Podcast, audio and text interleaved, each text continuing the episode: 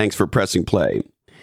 I'm proud to tell you, we continue our run of legendary authors. Our guest today, Scott O'Neill, is the author of a hot new book called Be Where Your Feet Are Seven Principles to Keep You Present, Grounded, and Thriving. And Scott's an incredible guy, and what you're about to hear is a, uh, a really stunning, open, and fun conversation. You see, Scott is the CEO of Harris Blitzer Sports and Entertainment, which means he's the CEO of the Philadelphia 76ers of the NBA and the New Jersey Devils of the NHL. And in addition to that, uh, he runs the Prudential Center in Newark, New Jersey, Dignitas, a pioneer in esports, a number of minor league teams, a venture fund, a real estate developer and investor, an innovation lab, and much more. And we get into all of it. Scott shares what it's like to run one of um, uh, two of America's most elite professional sports teams when COVID hits, crushes your revenue in your category. And in concert with that, social justice becomes a central element in sport. We dig into what's Scott's view on the role of sports in society. How should leaders deal with social change and justice? And of course, the seminal question should players just shut up and dribble? We also get into how Scott dealt with all of the challenges presented by uh, 2020 and 2021 in the context of what's going on in the sports category, which is a massive digital transformation, where the very definition of the category sports team is being redesigned for a new era. We also look at some of the incredible challenges Scott has in his job because imagine this. He runs an organization stuffed with type A's, many of whom are millionaires, billionaires, and some of the biggest celebrities in the world. And the average age is 27 years old. We also, uh, Scott pops the hood for us on how uh, they were able to design one of the greatest turnarounds in sports at the 76ers. Imagine if you took over after the, the team had had three of the worst years in NBA history and tried to turn it around. What would you do to make it a winner again? And uh, now the 76ers are back to mega success. And Scott uh, sort of shares with us how they learn to trust the process, particularly in a world that demands results now, and why trying to create the greatest place to work in the world made a difference in the turnaround. If you care about uh, team sports, if you um, you love taking the long term in business and trying to figure out how business can make a difference as well as be successful, you're going to love everything about this episode. And you're listening to Christopher Lochhead Follow Your Different. We're brought to you by my friends at Oracle NetSuite, the number one cloud business system. Check out netsuite.com slash different for your free product tour today. My friends at Splunk are the leaders in data transformation. Visit splunk.com and learn how to bring data to everything. That's splunk.com slash D2E. Don't forget to go to lochhead.com and subscribe to Category Pirates, the newsletter authority on category design for the different mind. And my friends at Malibu Mylk are the world's first organic flax milk. You know how great flax is, and I'm telling you, Malibu is legendary. Check out Malibu Mylk with a Y dot com. Now, hey ho, let's go.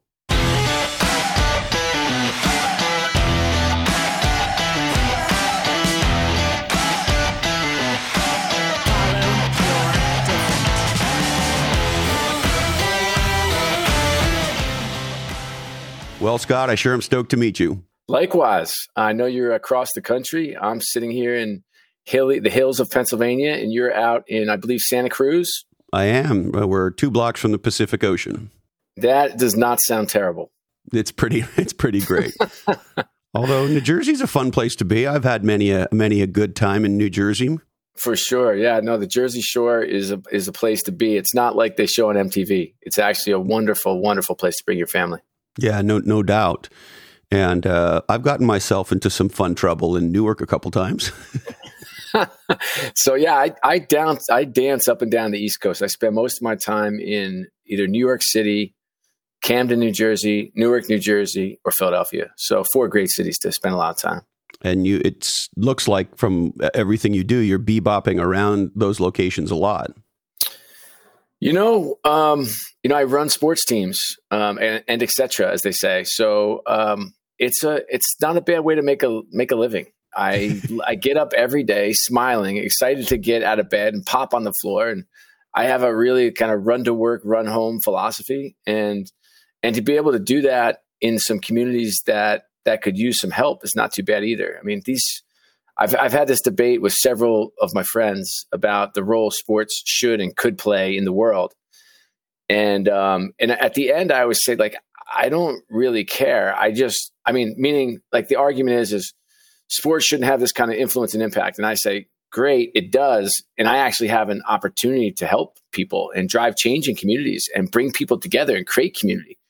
And coming off a, a pandemic where we've had a year on the shelf or in a cocoon or isolated, I don't think there's a better platform to build and deliver what we need more than anything else in the world right now, which is connection and escapism and community.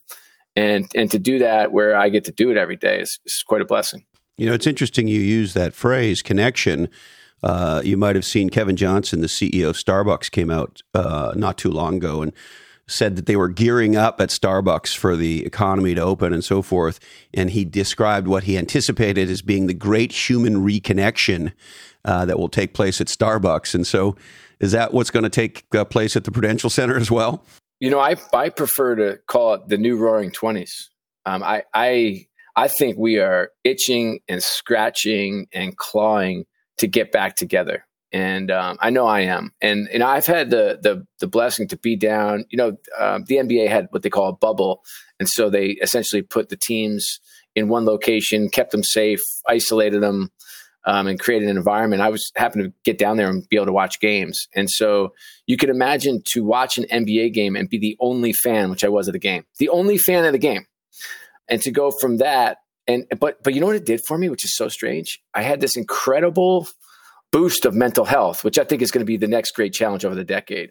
Um, I think all this isolation and separation and anxiety that that we are hearing and feeling is going to put quite a bit of strain on us, us as leaders and and us as dads and moms and and people in the community. And um, but boy, did I feel a boost! And so then when the the season opened up, although to you know no fans, again, like at least my staff was able to come to games and just feel something normal, you know. And as we, you know, set out to define what that new normal is, you know, I just felt a boost of of kind of happiness and energy and connection. I, I, I will say that I think these Roaring Twenties are going to be coming at you just like they were in, in the 1900s. Let's just hope they don't get followed by the next Great Depression. well, yes, and um, we just recently wrote a, an edition of our, our newsletter about exactly this and we make the argument that we've already actually entered the roaring 20s. And there's lots of other smart people saying that. And some of the data is incredible. Things like the Wall Street Journal reporting that companies today have more cash on hand than at any point in history. The U.S. consumer is more wealthy now than at any point in U.S. history, which sounds so insane in the heels of this uh, pandemic. Um, but it just does feel like there's a lot of cash and there's a lot of desire at the human level to reconnect. And and so, with all that said, you know, you, you touched on it a little bit, Scott, but what do you think the role of professional sports in sort of um, bringing our society together is?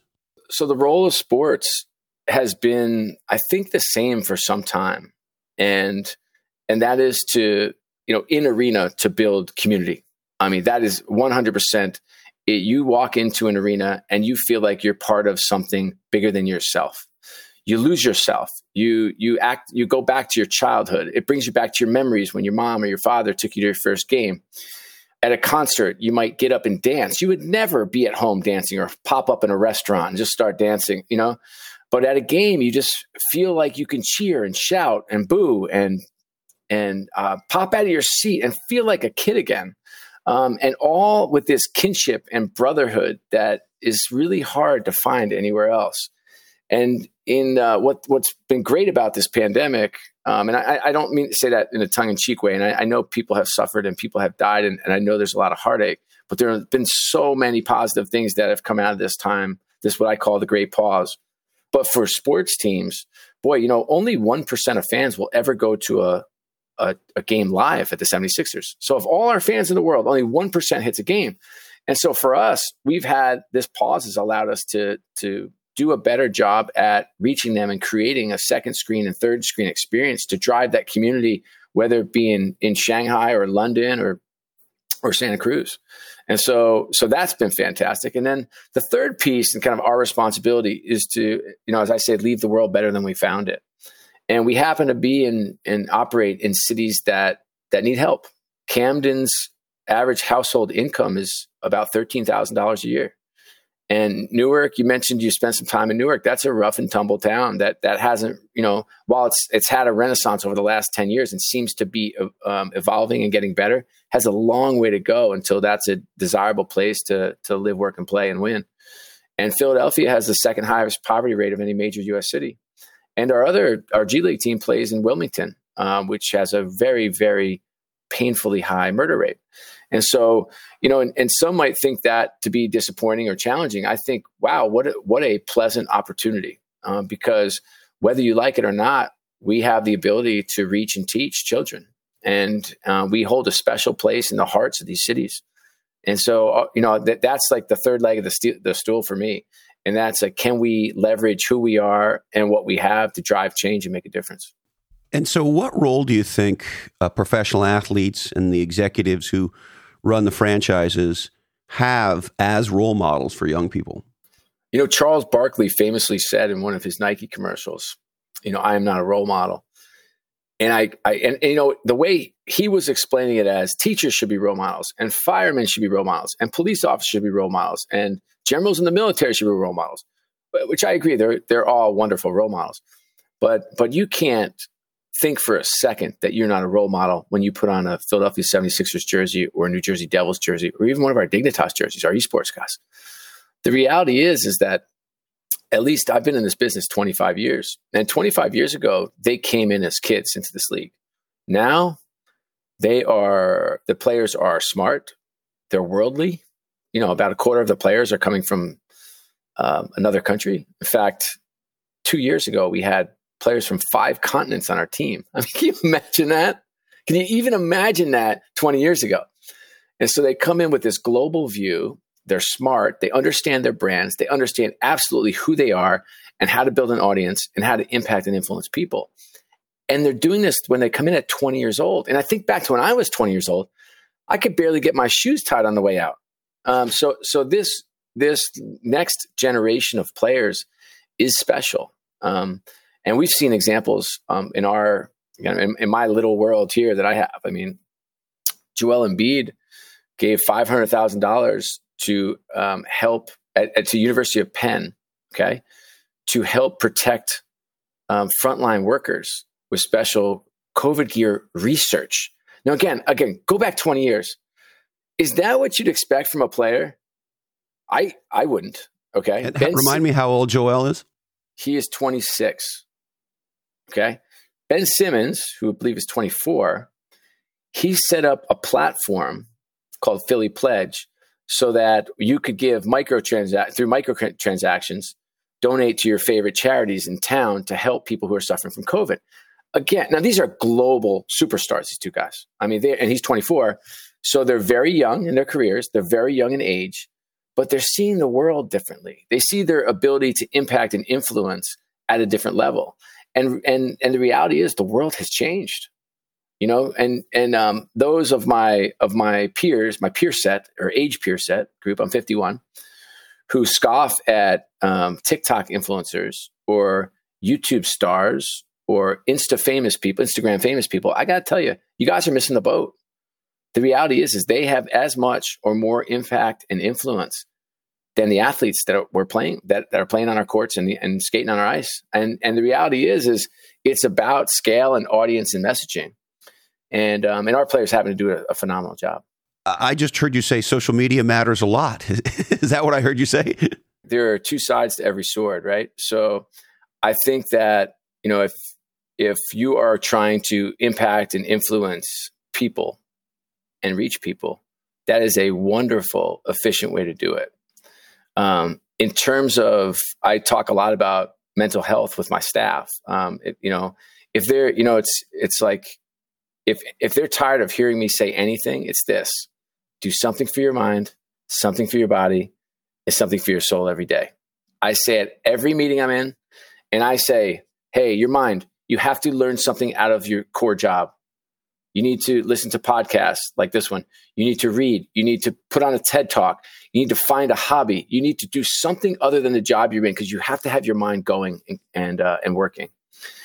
And for your body, you've got to get your heart rate up. And I don't care if you're surfing in Santa Cruz or you're playing pickup basketball with some kids in town or you're hopping on a Peloton bike, but that heart rate has to go up every day. And for the soul, which is a little complicated to talk about at work, although I do. And um, and on one part, you can pray and read scriptures and, and go old school, and that is a wonderful way to find some stillness. But you can also meditate. You can do yoga. You can, you know, I'm not a runner, but runners tell me they they they have that that stillness when they run. Um, you can go out and sit on the porch and listen to birds chirp in the morning, but that stillness is key. Now, all of that mixed with proper amount of sleep, and a self check on your social media, to me, is the formula for mental health and wellness. Um, so, so when you say uh, yes, social media is is a wonderful tool. It's probably our most dangerous and deafening to. Uh, I, I, have a house of teenagers, so so it, it is difficult, and I think it's it's a cause of more issues than it is a solve of others. Uh, but as a as a platform, a property, and a brand, you know, you'd be naive to not realize its power and influence. Now, here's an interesting thing I've been wondering to ask you, which is, you know, I'm a former uh, public company CMO, and and one of the things as a head of marketing you do, you mentioned the importance of messaging and so forth, is, you know, you want to keep everybody on message. You train the sales force in the new corporate deck and to tell the company story and all that good stuff.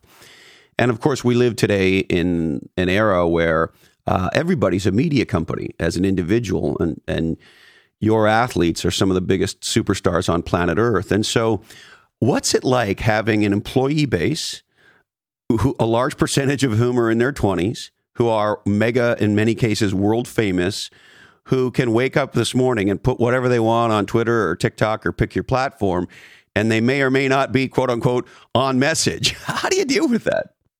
Yeah. You know, I, I find that I have one daughter in college, and um, you know, we run a pretty tight ship in our house. And when our daughter went to college, we shifted from parenting to coaching. And so with my daughter in college, I share experiences.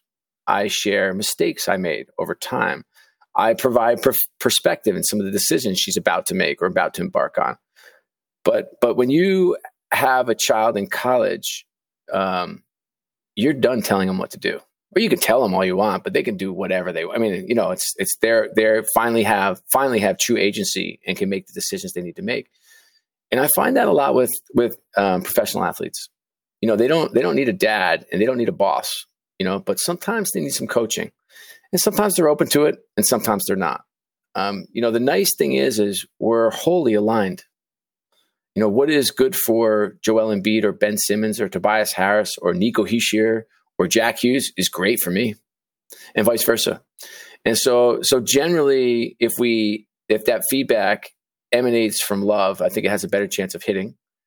Delivery matters, and finding who the influences are. It's funny. I, will give you like a, a, a complete. It will sound like a non sequitur, but it's right on the money is I had I, I do these kind of uh, roundtables at work to make sure I'm connected to the to the crew, mostly young young crowd. I have a 27 year old. My business staff is average age is 27 years old. Okay, so and we've got 2,000 people. It's a it's a fun young group. And someone asked me, and it's I literally opened the meeting with two minutes. Here's what's going on with the company, and I said, let's talk about life, love, and the pursuit of happiness. Where do you want to start? And they fire away, and they can ask anything, and they do. And one question is about, well, Scott, do you, would you prefer to hire from outside or promote from within? And I said, of course, promote from within. It's the easiest question ever.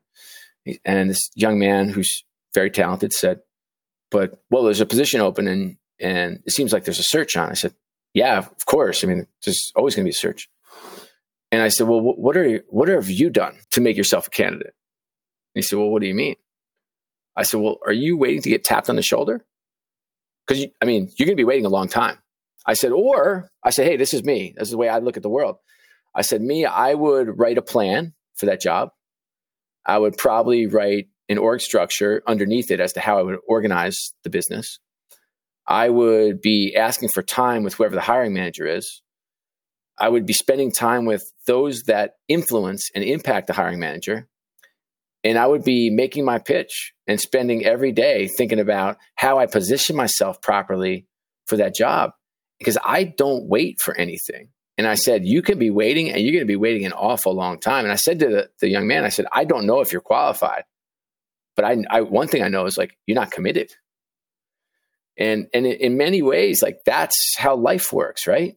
I mean, that's, that is, I think, a microcosm for the world. It's so great that you say that. One, one of my favorite expressions, Scott, is position yourself or be positioned. And as part of that, I believe that you have to be doing the job before you get the job. And I can remember years ago when a guy who was a senior director in product marketing was was pissed off that he hadn't gotten promoted to a vice president. And he's like, I'm ready to do this. And he was in my office bitching and bitching. And I said, All right, you ready to be an executive? He goes, Absolutely. I said, Perfect. I took my monitor, I spun it around, I p- clicked on my calendar, and I said, Here's my calendar for next week. I'll take your calendar, you take mine. You want to do that? And the guy almost shot himself. and so it's like, okay, well, then you're not ready, right? So maybe you didn't deserve the promotion. right. No, it's hard. That that stuff is hard. I, um, in particular, in marketing, um, you know, as marketing has moved much more towards KPIs and numbers, I, have I've appreciated it more. And as our group moves, um, we've had I've, had I've been a part of two like really interesting marketing explosions. And one has been when I was with the New York Knicks, we had Linsanity, and so that was uh, Jeremy Lin comes out of nowhere, former Santa Cruz Warrior, I believe, comes out of nowhere. Uh, he's um, Harvard kid from the Bay Area of Chinese descent, and just goes nuts for eight games, like nuts, like scoring 30 points a game. And and the one thing I worked with a brilliant team at Madison Square Garden, and we all got in a room and we just said, okay, let's pick one because everybody had whatever the the name was for Linsanity at the time. There were like 15 names, and we picked Linsanity. Um, and and we did two things that will always stick with me. One, we let it be a movement. In other words, like we didn't own it, we let the fans own it what we did was amplify it because we had a content machine. So we were putting out at that time, over that eight game span, we were putting out somewhere between six and nine Jeremy Lin Linsanity videos a day. Okay. And it was going crazy. But we didn't try to control it, contain it, own it. We just tried to just put some fuel on the fire.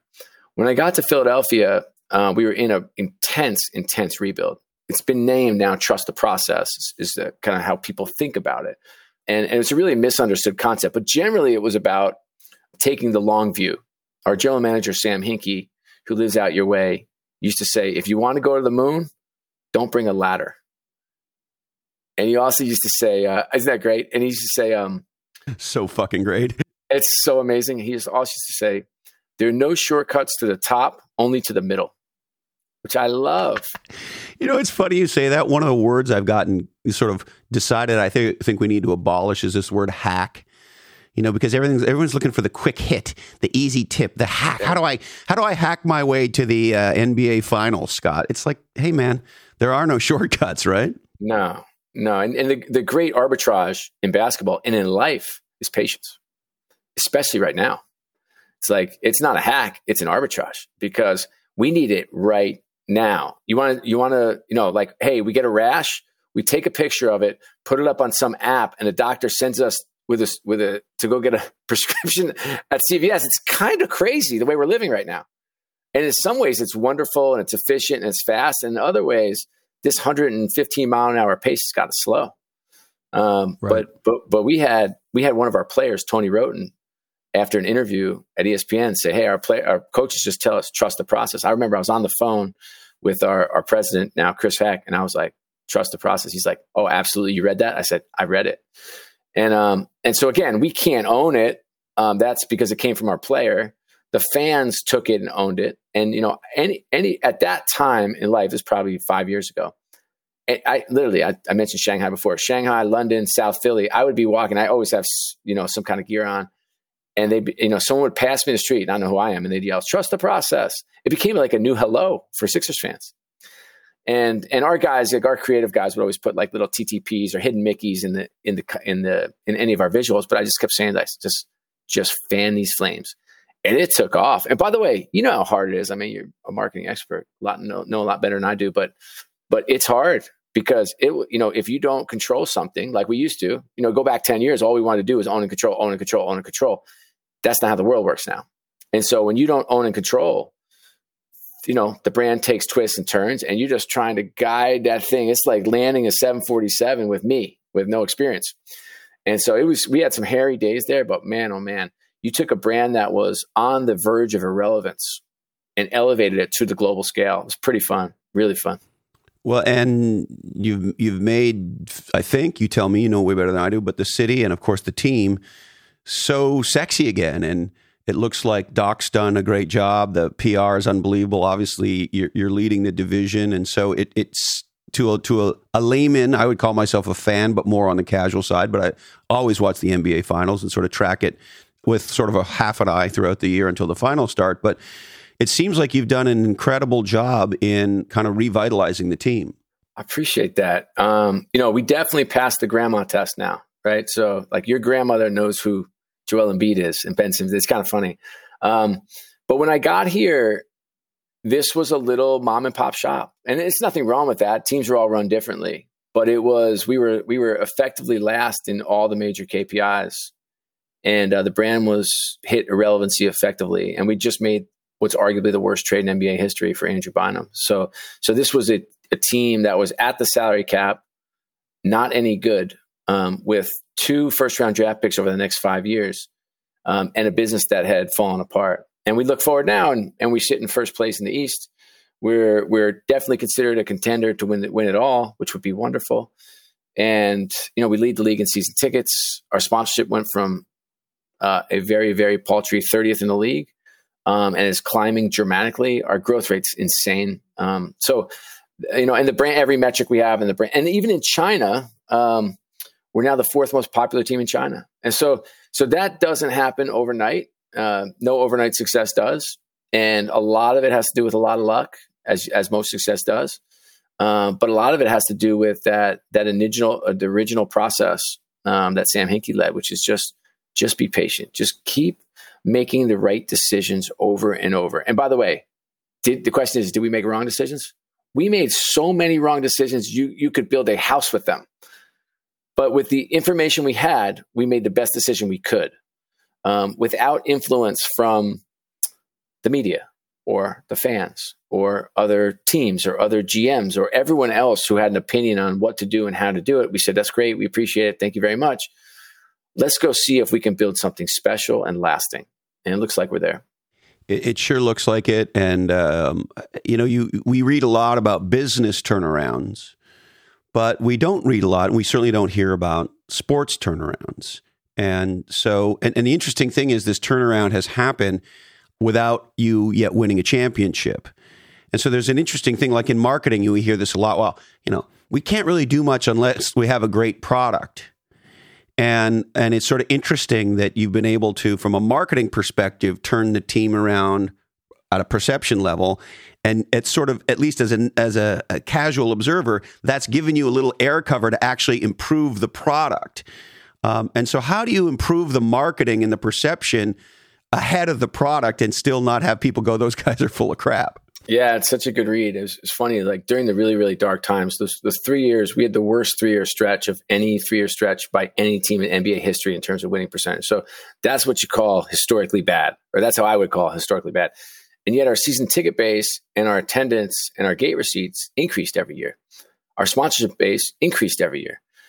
Our brand affinity, how we would judge it, whether it be you know ratings, social media followers, engagement, etc., all increased every year. And so, you know, part of that is just a really simple formula. Um, especially th- this is mostly driven by by those of us who aren't that smart.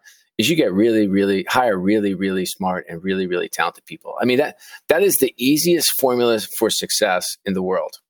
Is you surround yourself with incredible talent, and then as the leader, you really have to figure out what you stand for, uh, what your culture is going to be all about.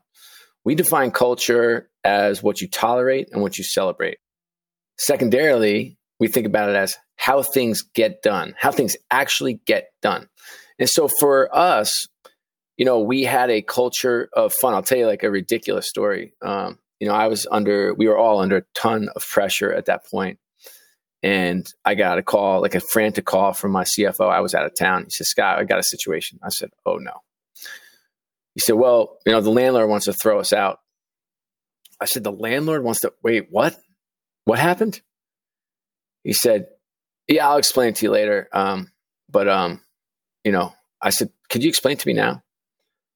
He said, uh, Well, I, will just send you the letter that I'm I'm writing. I, it's not gonna be a problem. I'm gonna take care of it. I was like, okay, yeah, send me the letter. And the first letter thing, the sentence on the letter said something like, we will stop having our DJ on Fridays.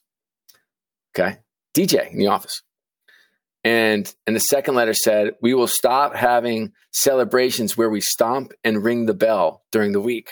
Okay. And I literally laughed out loud. First of all, I didn't know we had a DJ, it was on a different floor.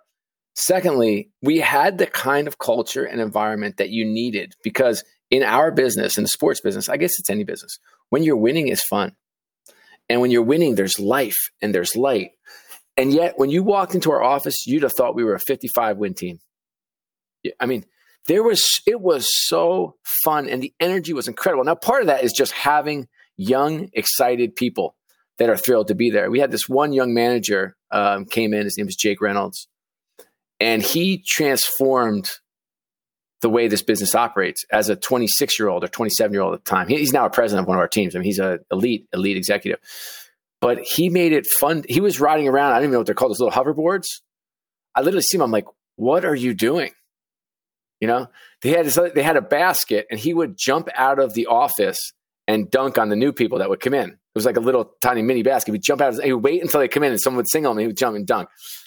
Um, they had all these like traditions. If somebody sold something, they had their own song. They would literally play a song, hop up on the desk, and sing it while everybody while everybody clapped and cheered. And I was like, "This." I, I said to him once, "I was like, this is feeling a lot like Romper Room." He said, "Scott, I'm going to make this the greatest place to work in the world." Ever since then, I've stolen that and made it my own. But I think that's an incredible thing to aspire to. I want to make this the greatest place to work in the world he also is incredible. I mean, he has literally transformed the way we see the world. The second thing we stole from him was like we commit to personal and professional development throughout. And so if you work for Harris Blitzer Sports Entertainment, you have a professional development plan. You also have a personal development plan. And so we are kind of 360 whole self. How do we help your, I said it before, mind, body, soul, but how do we help you get to where you want to be? as a as a human being and as an executive. And that's I th- you know in my experience that's that's very rare. Um, we have you know I, I teach leadership development once a month to our top hundred leaders. We have we don't have retreats we have go forwards because we always say we don't retreat. Like I just love like we we just have a place that you would want to be, a place you'd want to work, with people who want to be there and do extraordinary things and they're okay with failure and they debate each other. And, and I have this saying that that makes the, the our new executives crazy. I always say, you don't have to like each other, but you have to love each other. And I know love is not a word that that people oftentimes use at work. I use it quite a bit. But I honestly don't care if you want to go to lunch. But if that person's falling, you better catch them before they hit the ground. And that's that's just like you had with your brother or sister growing up. You know always like them, but you always love them.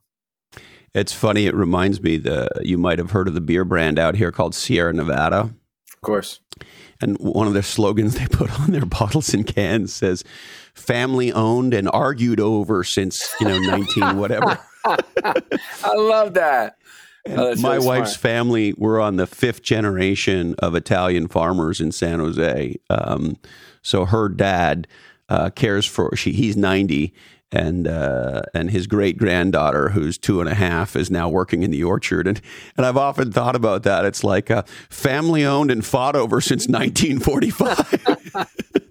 I'm I'm a half Esposito to my O'Neil, so I I know the the uh, the passion of the Italian people is wonderful, and and treacherous and wonderful. I tell people who've not been part of an Italian family that being part of an Italian family, even even as an invader like myself, is is one of the great experiences of all time for for sure. Now, Scott, I, I also, of course, have to ask you about. Um, there's been this huge debate in our country, and uh, first it started with Kaepernick taking a knee, and then, of course, it got amplified or multiplied after the horrendous killing of George Floyd. And, you know, you read articles about sports viewership coming down as athletes and teams have tar- started to take stands and positions. And so, um, you know, there's a real debate in our country. Is there a role for athletes and, and professional sports teams and, and, and leagues in trying to change uh, social mores, social opinions, create quote unquote social justice? Or, you know, there's a lot of people who say, hey, shut up and dribble. And so, where do you come out on this complicated issue? Yeah, I don't think it's that complicated. I am I'm I'm disappointed with the shut up and dribble. I think, um, as I said earlier, I believe that the athletes have such an incredible platform. I believe they have an obligation and responsibility to do what's right and say what's right. And this is really clear. I had a, a good a good dear friend of mine say once, "What if um, let's just let's just go back to Nazi Germany? Okay, it's Nazi Germany. Like, and the athletes didn't say anything because they should shut up and dribble." Like what what are we doing? You know honestly like what are we doing this for? We have to get better and be better. Uh, we all know that. There's there's nobody that can straight face um, for a minute and say the world is great. The world is perfect. Everything's awesome. However this is an incredible country. When the anthem plays before a game i stand proudly with my hand over my heart. I have so much love and respect for the flag I have so much love and respect for the, those that that fight and fought to protect the ordeal, the ideals of this nation. Um, I love the country. I love the fight we're going through now. I love the struggle we're fighting through now because this is what we're all about. And it's not easy and it's not smooth and it, it's messy. It's like life. It's messy. It's like a family, you know? And sometimes from the outside, the families look so great. Oh, look at that perfect family. Everything's awesome. And, and look, oh, they're so wonderful. The marriage is perfect. Oh, the kids, oh, they're all perfect. They're all going to these crazy schools. Oh, they almost love each other.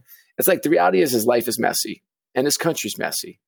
And, and I love the struggle. And, and I, I learned so much. And, um, and this is from someone who grew, I grew up in a very diverse neighborhood. I grew up on basketball courts. I, I grew up building diverse companies.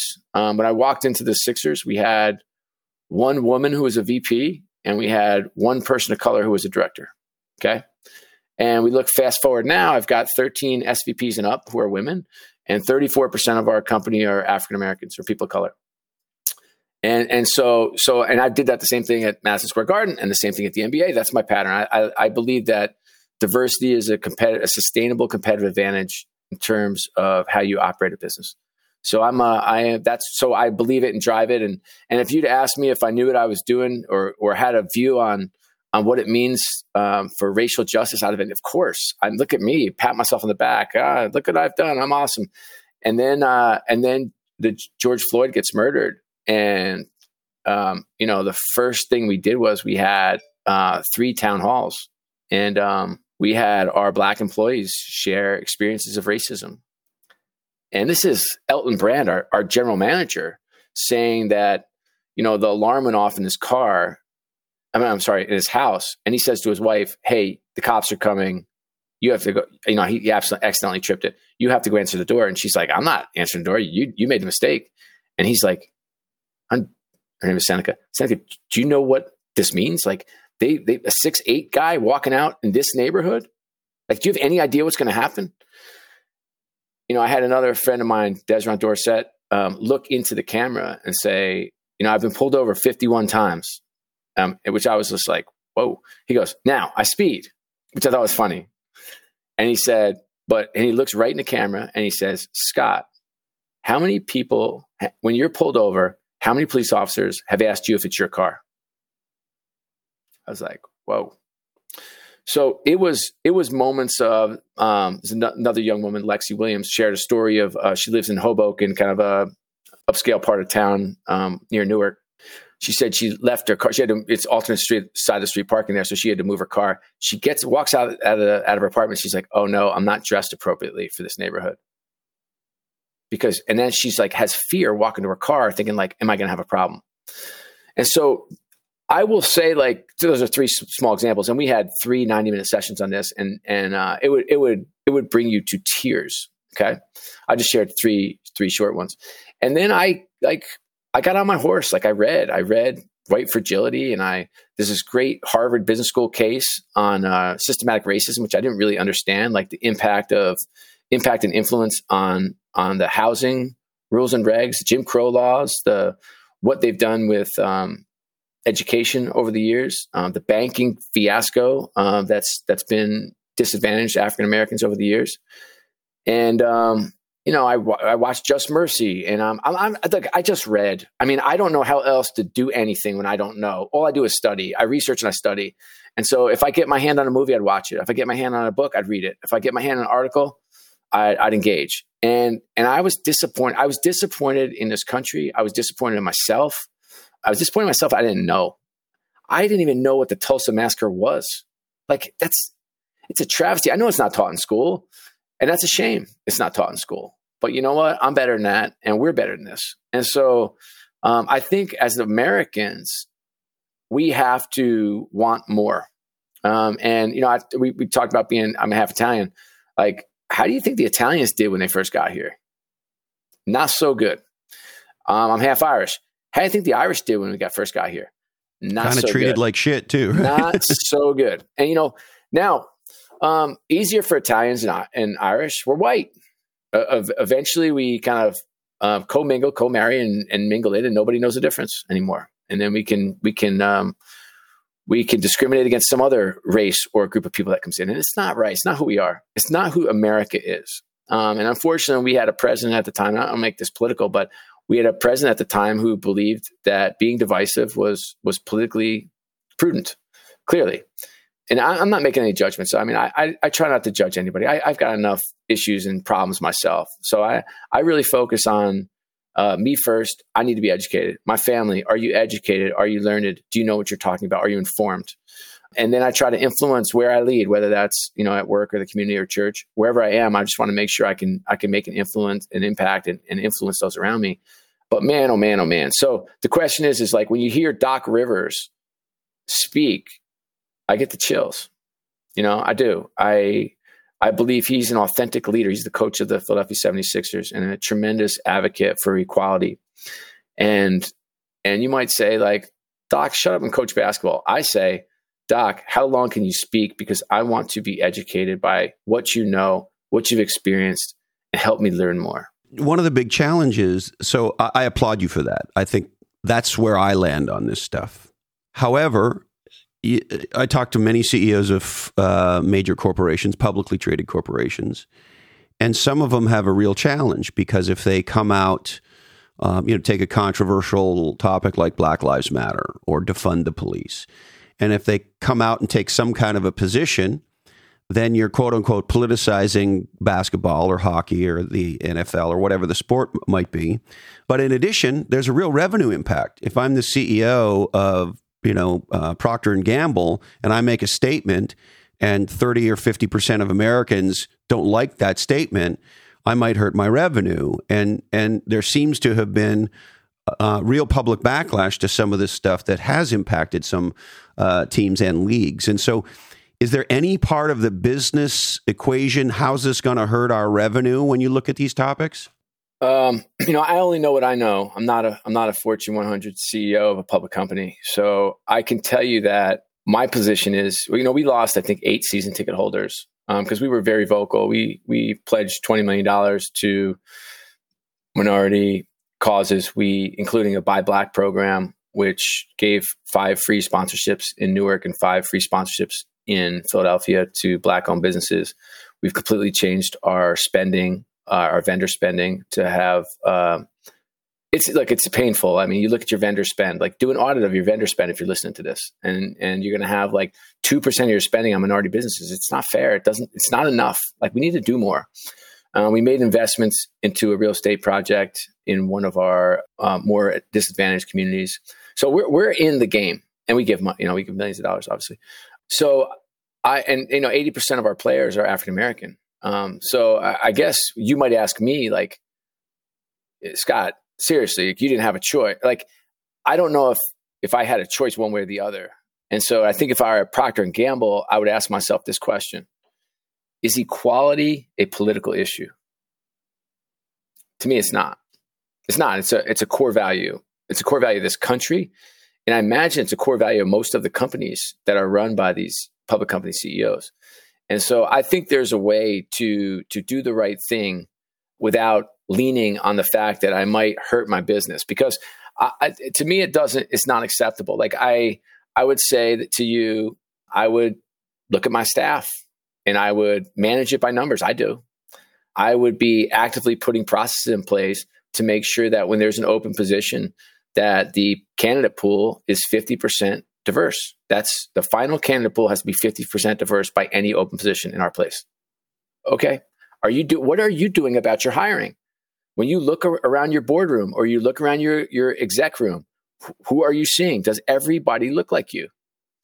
And so, you know, I, I, this is less about putting out a, a press release that says Black Lives Matter, although I did that and I did it on my own social media and we did it through our company. Um, and I'm not judging those that do or don't because you have to make a decision that's best for you. Here's what I'm asking you for is like, are you doing something to make the world better? And in this case, like, this isn't political. And honestly, it isn't political. Now, defund police, that's political. I don't actually believe we should defund police for whatever it's worth. I do believe, do believe in Black Lives Matter. So I, I, I will say, like, I worry. I, I have plenty of friends who are CEOs and running companies, and I, I do push them a little, little hard. And they're worried like white male CEOs, they're concerned and they should be because they don't want to add up on any list that says, hey, uh, whitest companies in America. Hey, you know, companies who are bad to work if you're African American. Like, you don't want to be on that list, you know? But I don't want you to do it for that. I, I want you to do it because you're going to recognize that it's a sustainable competitive advantage. And when you have diversity of thought and diversity of experience and, and diversity of approach, you, your debates become richer and you make better decisions.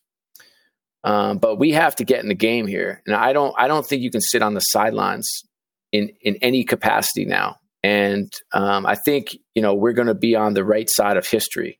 I talked a lot about that during this. Um, you can go back to really, really rough times in history of this country, every country, and um, you have to ask yourself that question: Do I want to be on the right side or the wrong side? But it's really clear. I mean, treating people like people is pretty clear. That's a that's a core of who we are as a company and as a people. And when we, we when we miss on that, it's it's bad.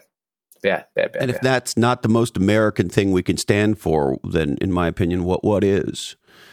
And you mentioned earlier how well the Sixers brand is done in China, and of course, alongside of the the spotlight that's been shined on the uh, inequality and the systemic racism uh, towards black people, of course, we've had this shocking turn of events over the last year with so much violence towards Asian Americans. And so, sort of tell me how you think about that in the context of professional sport and, and what the yeah. league's trying to do in China and so forth. Yeah, yeah, yeah, yeah. That that's that's been um, it's interesting. Um, some of the feedback we got, you know, I'm sure most most companies do surveys their their employees. We have a, you know, we set up several employee resource groups to to tackle complex issues and, and get feedback. And one of the feedback message points that came up is like, hey, you know, you got this thing on African Americans. Like you guys circled it. You can always do more, but you circled it. But what about the rest of the groups? And I was like, that's good. That's good. It's rich. Uh, it's rich feedback. So we did. We started standing up um, Asian American LGBTQ group and and trying to make sure that we are a place where you want to be and you want to work and you feel safe and included. And and so I think with the Asian hate, it's so difficult to understand for me. And we were slow. We were slow out of the gates. It took us like seven days to respond. We were usually like seven minutes. And so we we finally got out of our own way and uh, and and are beginning to to say what we have to say in the right way. But I, I don't know. I just think this is going to sound like a really Pollyannish, naive view on the world. But for goodness sake, is somebody really different because they look different? Like, come on. It's like it doesn't. It doesn't. It doesn't connect. The dots don't connect for me.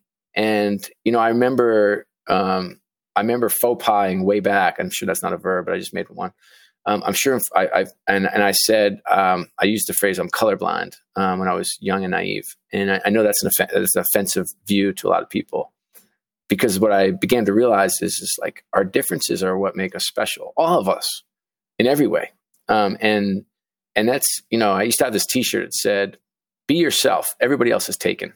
And I love that notion, right? Well, and your sweatshirt right now, I mean, I've been dying to ask you about it. Get used to different. Why is that on your sweatshirt, Scott? Yeah, this is uh, right in your wheelhouse and uh, a gift from my wife. I love thinking about what the new normal is and what the what the next chapter is going to look like. Um, I love thinking about that for myself, and I love thinking about that for my my organization, and I love thinking about that for this country. And it's okay to be different. In fact, it's wonderful.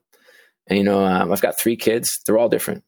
They're all uniquely special, and they're all different. And they all have incredible strengths, and they all have things that they do that you know I wish they could could nudge up up the uh, and get a little better at. As do we all. And so, so I I like the notion of of being different and thinking differently, and and acting acting as if you know, if you will. Now, in that regard, Scott, one of the other things I'm fascinated to uh, dig into with you is I try to put myself in your shoes. And your ownership group is a couple of billionaires, as I understand it. Yep. And uh, not to sound douchebaggy or whatever, but I have billionaire friends and I've spent a reasonable amount of time having exposure and working with, in many cases, billionaires. There's a lot of them out here in Silicon Valley. Uh, so I sort of get an idea of what they feel like, although Wall Street billionaires are probably slightly different than Silicon Valley billionaires, but billionaires are billionaires. And I would imagine they're wallflower type guys that don't have strong opinions about anything. So, so there's that. And then each of your uh, brands, your assets, your businesses are run by gigantic uh, uh, executives, presidents who who run stadiums, presidents who run teams, and GMs, and of course some of the most legendary coaches in the history of the sports you're involved with, both, of course, hockey and basketball. And then, of course, they're the players themselves who are some of the most highly compensated people on planet Earth, certainly some of the most high profile people on planet Earth, and a lot of them are in their early 20s. And so I imagine sitting in your spot, you are surrounded by people who are very type A. This is a guess, so this is all sort of a question. Very driven, have very strong opinions, particularly about what you should be doing in your job. So I'm sure you get a lot of air quotes help. And you have these massive egos and massive personalities with incredible drive upside down and around you all the time. And you're supposed to be the chief executive officer who I imagine somehow pulls all these big egos and type A's and driven people together and get them on the same page. And I think about that and I go, how the hell do you do any of that, Scott? Yeah. I would say that the, you know, Josh Harris and David Blitzer are the, are the two you're talking to. They're, it's their their company, and um, and they have partners. I'm one of them.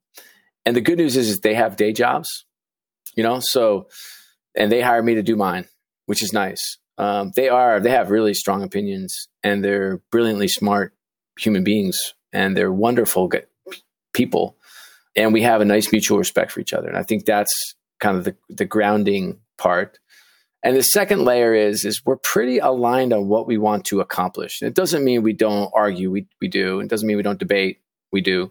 And it doesn't mean we don't have some intense disagreements. We do. But at the end of the day, you know, I'm I'm in a I'm in a business where this is supposed to be fun, you know, and it's fun for them.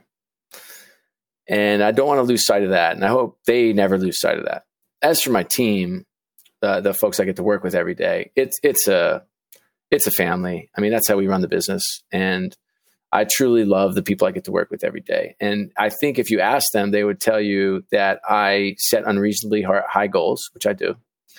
That I'm extremely demanding, which I am, and that I can be difficult at times, no doubt.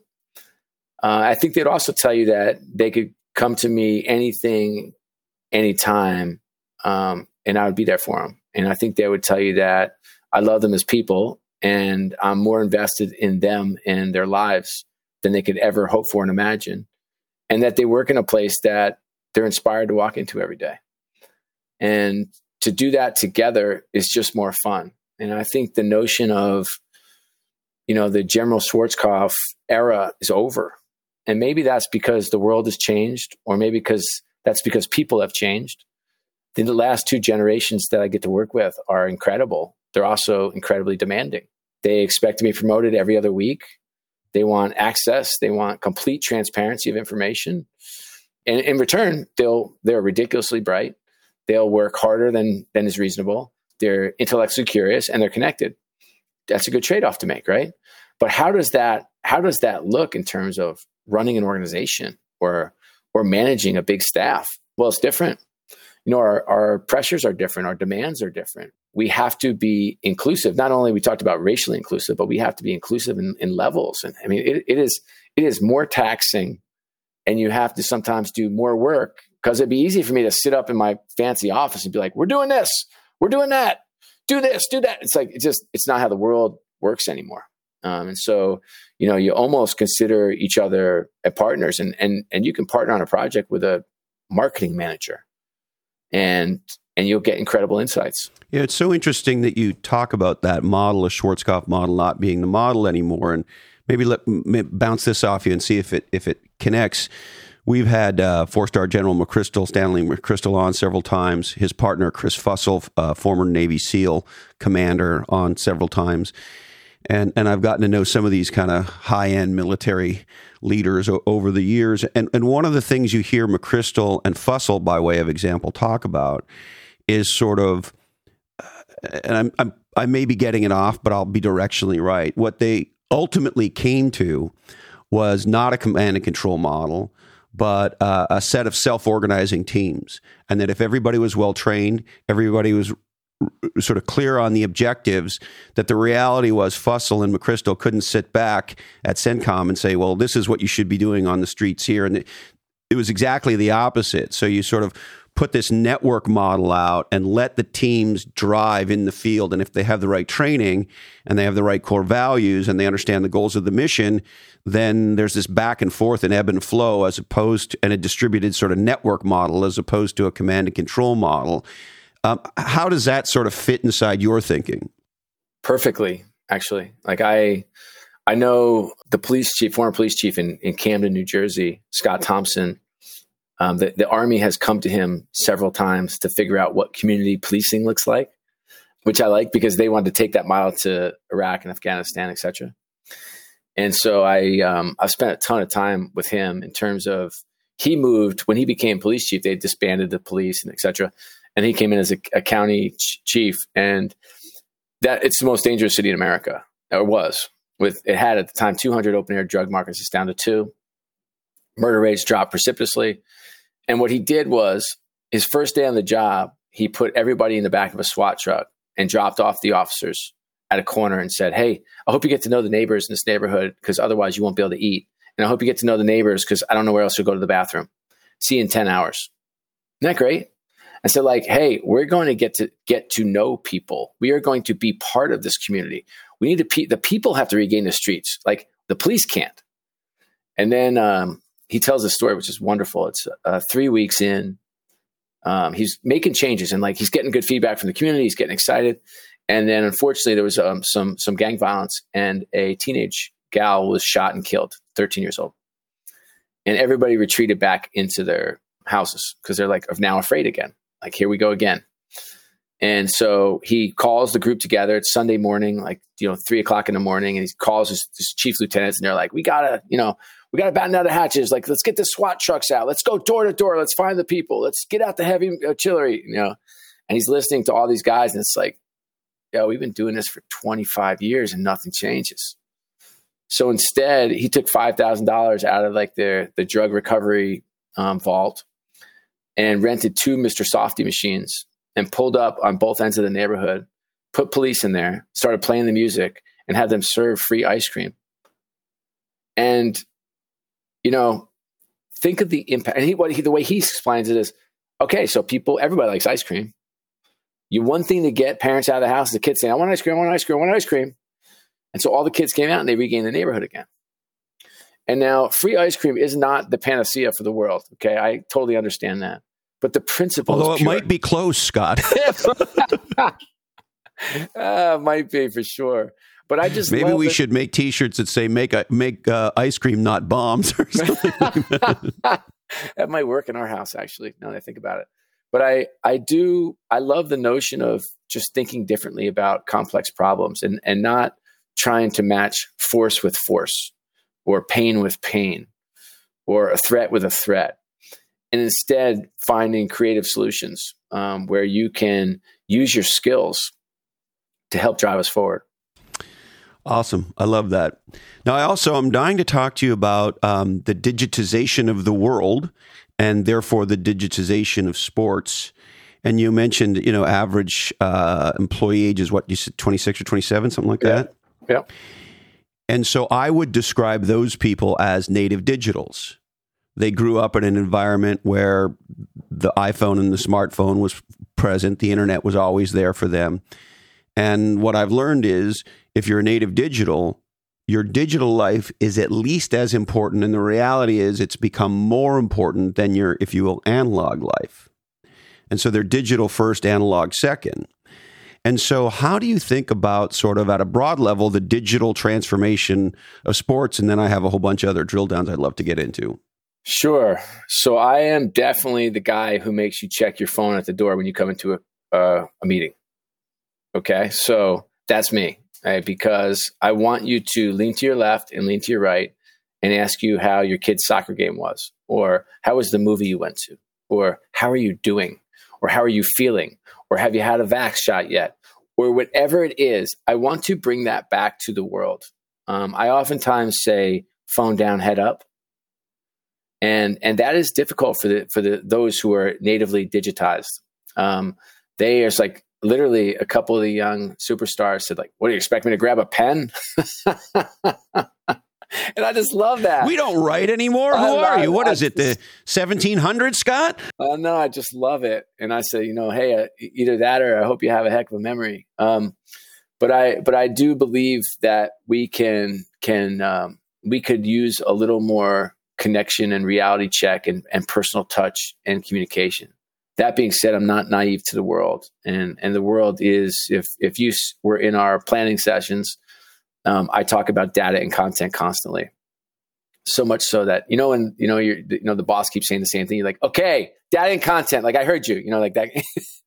so um, I I just believe that the transformation of our business will go through those two avenues. And so and and data is like the simplest thing to understand. It's just we just need to know who our fans are and so we can get them the right information at the right time. And uh, and so that that's been a, a, process we've taken on for five years, where we're just becoming smarter and smarter about who we are. And I have like all these theories about what's going to happen, which we can talk about or not talk about. But um, and then content wise, I just think we have this special place. I mean, we have affinity. Can you imagine like people pay us to wear our logo on their shirts? It's not like any other brand. You know, it's it's, it's like it's such an advantage like we have people that are paid to cover us in the media. And when you talk about the 7.5 billion people who are media members, a billion of them, 1 billion people follow the NBA on social media.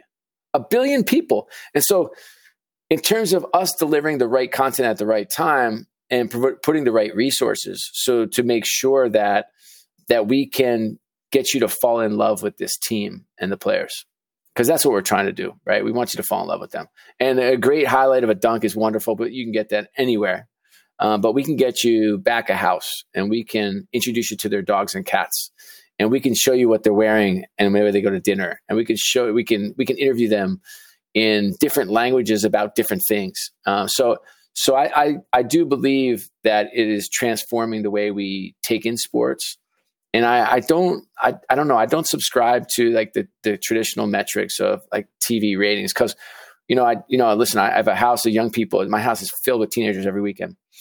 And they take in content very differently and so I'm trying to drive affinity and whether they watch us on television which is wonderful or they take us in on TikTok or Instagram or Twitter or even LinkedIn or God forbid Facebook which they all make fun of and I still am on but I and I'm okay with that too but I I do think the world um, has changed.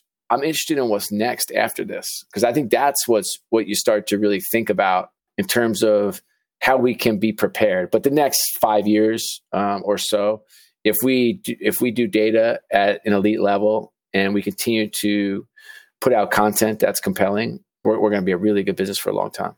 Very cool. Now, at a high level, there's sort of three that sort of swizzle around in my head. There's um, NFTs and digital products. So I'd be very curious where your head's at. I mean, there's a lot of people super excited in the sports world for, I think, fairly obvious reasons. And then there's esports and people predicting that not only will esports eclipse, if you will, uh, analog sports, uh, that uh, it'll eclipse it by a zillion. And and you know, I remember when I first heard about quote unquote esports athletes getting college scholarships, and of course, you own an esports team, and I'm like, yeah. what do you mean, fucking esports athletes getting paid to go to this? Is we? Yeah, but it was a, for me a demarcation point, right? So there's that, and then the other thing in the more traditional you know, as you think about VR and AR and things along these lines, you can imagine sitting at home with VR AR glasses on, and everybody's got a courtside ticket uh, seat, or everybody's sitting behind the bench uh, at the Devils. And so those three things, you know, the, the esports part of it, the digital products NFT part of it, and then more forward things, whether it's AR or others. You know, how do you think about some of these technologies? Yeah, um, that's the fun part of the job, right? I mean, I'm a I'm a bit of a blockchain nerd. I have to admit. You know, when I talked about like the mind, body, soul stuff and and um, studying something every day, I have watched probably like 40 YouTube videos on blockchain, and um, I started investing in crypto about five months ago, which is kind of like a hobby with me and my brothers. And by the way, unbelievable run. It's a bull run right now. I'm not sure. I'm no economist, but I'm not sure that bull run's going to end anytime soon. But no, no, no, no, no, no. This is this is a place to put money for sure. I couldn't agree with you more. And uh, some of the banks are, are, extremely frustrating to deal with in terms of the traditional banks, in terms of just your allowing you access to invest. Well, and um, how far away are we from? I can buy my tickets to the Devils with uh, with Bitcoin. Yeah, of course. I mean, it's it's like that's that's the simple and easy part. I, I really believe. Like I believe, you know, we're going to completely revamp uh, the banking and insurance industries. Um, that's why I was so excited with NFTs. Um, I really was. Like I, and and again, I I, I don't want to pretend that I'm an expert because I'm not. Um, I can only pretend that I read a lot and I talk to a lot of really smart people. And um, and the NBA is a really forward-thinking league, and so they allow us to play in a space that that they might not otherwise just keep to themselves. So NFTs are, of course, um, non-fungible tokens, and um, what we've seen in sports to date, the stuff that's most interesting to me are the horse racing. Like, I because I think it's funny, and I was with a, a friend of mine, Darren Rovell. He's a big uh, media, more mostly social media guy, but um, and he's bought a bunch of horses and he was telling me like i'm going to buy a track and um, and i love the notion of you buying a digital horse and then the, the horse studs and you can buy their offspring like i i think it is amazing okay on so many levels yeah and i and i do believe that that the virtual world um, making money in a virtual world is coming so your your virtual reality like all those movies we saw you know, over the last 10 years about the virtual worlds and creating the virtual worlds. I think Inception was one of them. Those types of things are are closer than around the corner and coming to a house near you. And do you I mean there's some people here in Silicon Valley, Scott, that say things like, well, there will be a day where Nike, for example, makes more money selling digital shoes and other digital products right. that are NFT'd or whatever, however that technology plays out over time, than they do selling, if you will, analog Air Jordans. Yeah. I mean, I have a, a good friend who runs StockX, which is the largest, uh, his name is Scott Cutler, sneaker exchange in the world. If you'd have told us that there was going to be a sneaker exchange five years ago, we're like, you've lost your mind. But the smart people be like, you know, there's eBay, there's StubHub. Like, why isn't there a sneaker exchange? You know, and so the notion that there's going to be digital sneakers makes total sense to me. Um, I was talking to a, a, dear friend of mine who is very bright and very successful, and he just kept saying things like, "I don't get it. I don't get it. I don't get it." I'm like, "What don't you get?" Like, people are buying art for tens of millions of dollars. I know that digital art piece. I think that was is a bit of like a, "Hey, let's let's you know, let's get something in the news." But nonetheless, forget about that. But like the notion that that if if you consider how digital our our offices are, our homes are, how many screens we have up, like why wouldn't there be digital art? Like I don't under, like what's the what's the what is the counter argument to that? Now some of what we're seeing now of like the crazy speculation and the traders, um, you know, I don't think it's it will be long term healthy for the market. You know, like when you you you know, buy an NFT and it goes up five times and you bought it for a hundred dollars and, the, the gas was 75 of that. now it's trading three times. You know, I think there's like over exuberance and a lot of young people who are very comfortable um, with microtransactions and very comfortable trading and very comfortable speculating. And they're a lot smarter than we were at their age. Um, and they're a lot more savvy than we were at their age. And they have a better understanding of money than I did. I should speak for myself and not for you or any of us. And and those are the same kids who are gambling on sports on DraftKings, right? And they're the same kids who are investing in crypto speculatively. And I mean like the Doge investors, not like the ETH investors. Okay. So there's a huge distinction in terms of, of where you invest and, and for why and etc. And it, it excites me. I, I can't I, I can't tell you anything other than I have a meeting that um, later today with my with my team, and they're walking us through our concepts for NFTs, and I'm like fired up. I was on a pitch uh, with a company called Bitci, which is a, a Turkish company, brilliant company, and um, and they have a really interesting model. Like it, it's a really really interesting NFT model. And what what they said that was most compelling to me was, um, and I, I, was like, I would go back, take a step back with partnerships, uh, sponsorships. People would say, I like to, I like partnerships. So I look for value alignment because if we have value alignment, I say, look, I can sell you a sign, you'll be with me for a year. We do a partnership, and I help drive your business or check off your objectives. You'll be, be with me forever. Um, and I was really proud when I was at MSG. We had a hundred year relationship, hundred years. Okay. Um, and I left and they, they went with their competitor. And I was like, guys don't get it. But anyway, good for them.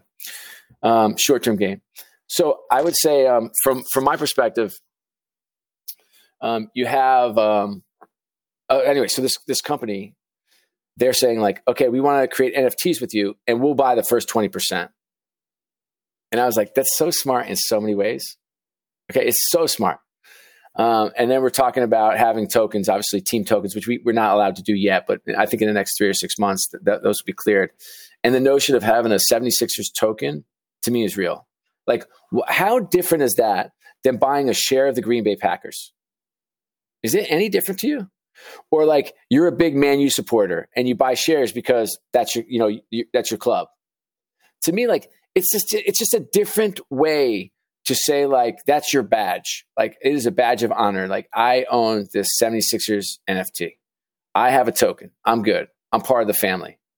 To me that makes sense. It makes all the sense in the world and it's interesting um, me and a handful of my friends have been having regular brainstorm sessions about how the economy is fundamentally going to change Ooh, i like that and one of the things we've we've looked at in silicon valley for decades now is where's friction in any system or process? And in the context of the financial system, there's massive friction and there's money being made because of the existence of that friction. And we can envision a world where all that goes away. And so if you think about crowdsourcing and our, our ability to participate in things, why wouldn't we have a world where we would have a marketplace where person to person you could help fund somebody's education and make a loan? and they would pay an interest rate to you. And we don't need a bank in between because the bank right now, you and I make deposits and then they make loans. Well, if you and I want to invest in people who want loans, what do we need the freaking bank for? Right. And so there's all this, you used to hear this word in the dot com bubble, and we're starting to hear it more now disintermediation, where we can take people out of the equation. And to your point, hey, if I'm a fan, I want to own a piece of the New Jersey Devils and just just for fun bragging rights over beers. yep. I, I agree, but what will be really interesting in the immediate term is remember like remember who's going to impact our regulation okay they are they are older than i am and they can be informed but the best way to kill this ecosystem is to overregulate right so and who has the power big banks have a lot of power they do and many of these executives still have their emails printed out and handed to them by secretaries like it's 1950. Yeah, I, I, so, and then who is getting the big treasury jobs, like the former bankers? And so we just have to create, hopefully, um, and that's why it's so important. I, I don't want to go back to my, my pedestal, but that's why it's so important to vote. It really is. Like we need to do better and be better. We need to get better slate of candidates and we need to get, get ourselves educated and we need to get people in office in all offices even your local offices. You see that now. Like look at your local like how vaccines are being distributed locally. Are like are you happy with how they're being distributed? Are, is your community doing a wonderful job? Is your is your is your state doing a wonderful job? Is your country doing a wonderful job? Well you know it's a good example like laying out right in front of us what's working and what's not and what good great management looks like. You look at every great company and it's like, is it ever an accident? To me, it's not. No. I mean, it can be an accident for a little while. There are people yep. who win lottery tickets and get hit by lightning, but it. it I sure want to win a lottery ticket, and I want to get hit by lightning, just for the record. but it's not. It's not really sustainable. And you know, we talked a lot about diversity, and you with such a young employee base. One of the things we don't hear very much about is age diversity. And you and I are the same vintage. I'm 53. And I talk to many of my peers about this, and I say, How many close friends do you have that are plus or minus 30? How many key individuals do you work with that are plus or minus 30? And more often than not, the answer is zero or pretty damn close to zero. I say, Well, you have your head up your ass because I have a lot of 20 and 30 year olds around me uh, and most of them are confused that I'm mentoring them. I'm not confused about who's mentoring who, right? and and it's a pure joy. I, my new newsletter, you know, one of my partners is in his 40s, and and one of them is 30, and the age diversity we have. Every creative session we have every week is, is to me. I know it sounds corny, but it's pure bliss and part of it is because of the different perspectives around the ages. The 30 year old's a native digital, and, and that makes it all the more interesting and fun. And we learn things, you know, et cetera, et cetera. And so I guess as it relates to, you know, you've had a lot to do with the leadership of these leagues. Uh, you know, MSG being one of the most iconic places in, in American history. And to your point, most of these leagues, most of these huge, iconic sports properties are, are not known for uh, having a lot of 30 year old executive vice presidents. And so, um, how do we make sure, whether it's at the NBA level or the NHL level, or frankly anywhere in sports, that um, we don't get stupid regulations and we don't have the NHL sort of acting in an arcane way when maybe if they took a, a, a native digital point of view, they might do something com- completely different? That's a great question and multi-level question, which most of yours are, which I always appreciate. Uh, one of our presidents is 36 years old, for whatever it's worth, and I love it. Yeah, and he makes me crazy. But um, but yeah, I, I listen. I'm I I know when I was young, I was very hardworking. I was very ambitious. By the way, I, I don't know what you are. I'm just not. I have no.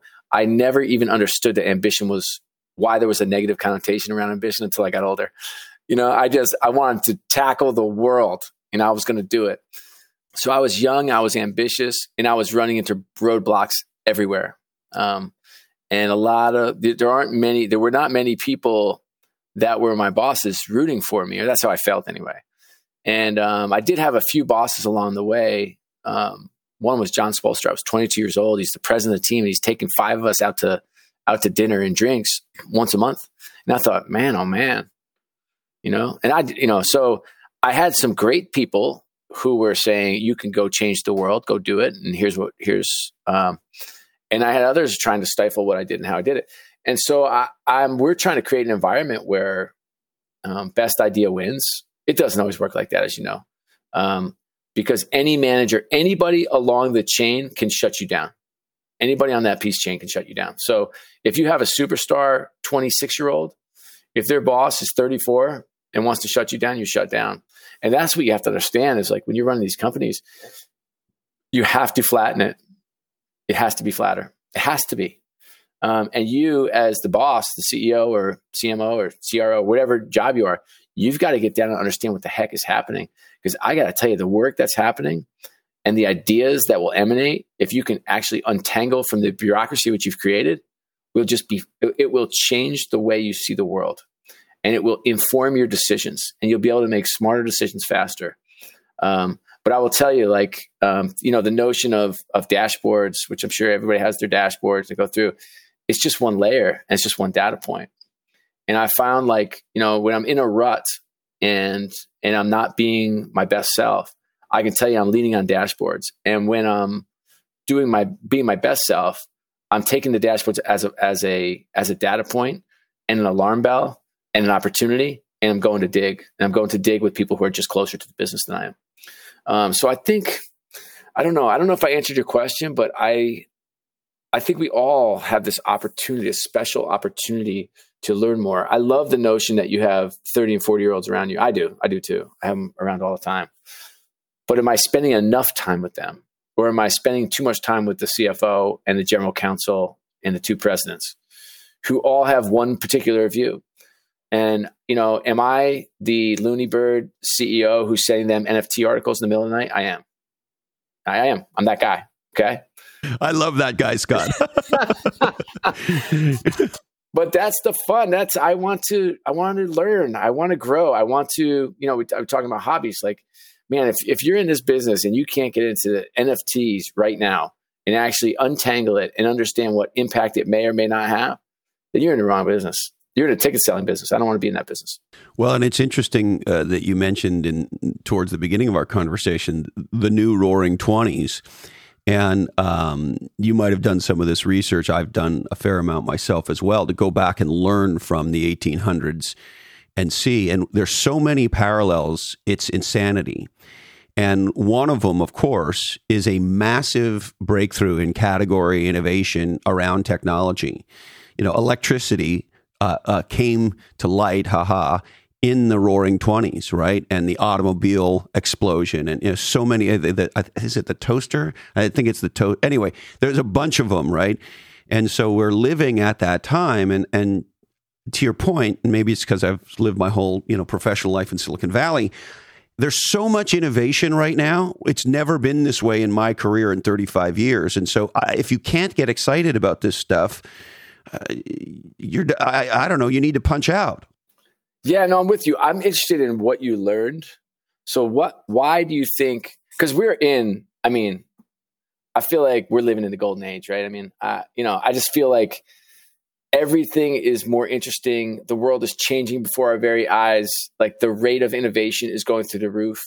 But what what insights did you get from the last coming out of the last pandemic that drove such innovation? So here's the big aha, and we uh, recently wrote a newsletter about it. I'm happy to share it with you if you like. We called it uh, Bannister breakthroughs. So Roger Bannister is the guy who breaks the four minute mile. mile. Yep. Right. And for years, people said it was physically impossible for human beings. Uh, body structure, there was a whole argument as to why it wasn't possible. And then when people started said, well, maybe it'll be possible, but if it's going to be possible, it's going to be in these very certain circumstances and this and that and the other. Of course, Bannister proved all of it wrong. And so when a breakthrough like that happens, there's the power of the breakthrough itself, but then there's the bigger power, which is um, after he breaks the record, other people start breaking the record. And then you get marathons where more than one people break the four minute mile. And of course, sooner or later, a woman breaks the four minute mile. And, and so there's the breakthrough. And then there's all of the trickle down. Breakthroughs create more breakthroughs. And there's non sequitur breakthroughs. So people say, well, if that's possible in human performance, what else can be possible? We recently had um, Steven Kotler on, who's written an insane book. If you haven't read, I highly recommend it. It's called The Art of Impossible and he takes a lot of the learnings from the extreme sports world and applies them more broadly to life. And so I think the answer to your question is the future is begging to be created in front of us right now. Bannister breakthroughs have happened everywhere. Who could have thought you could do work from home in a week? Nobody. That was possible. Who could have thought you could take a 10 to 20 year process on drug development and distribution and do it in plus or minus nine months? And, and so there's been these massive technology breakthroughs, massive societal breakthroughs that have happened since the beginning of COVID.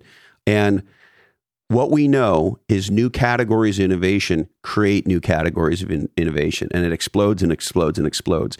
And so, sitting in the heart of Silicon Valley, we see a situation where this is on fire.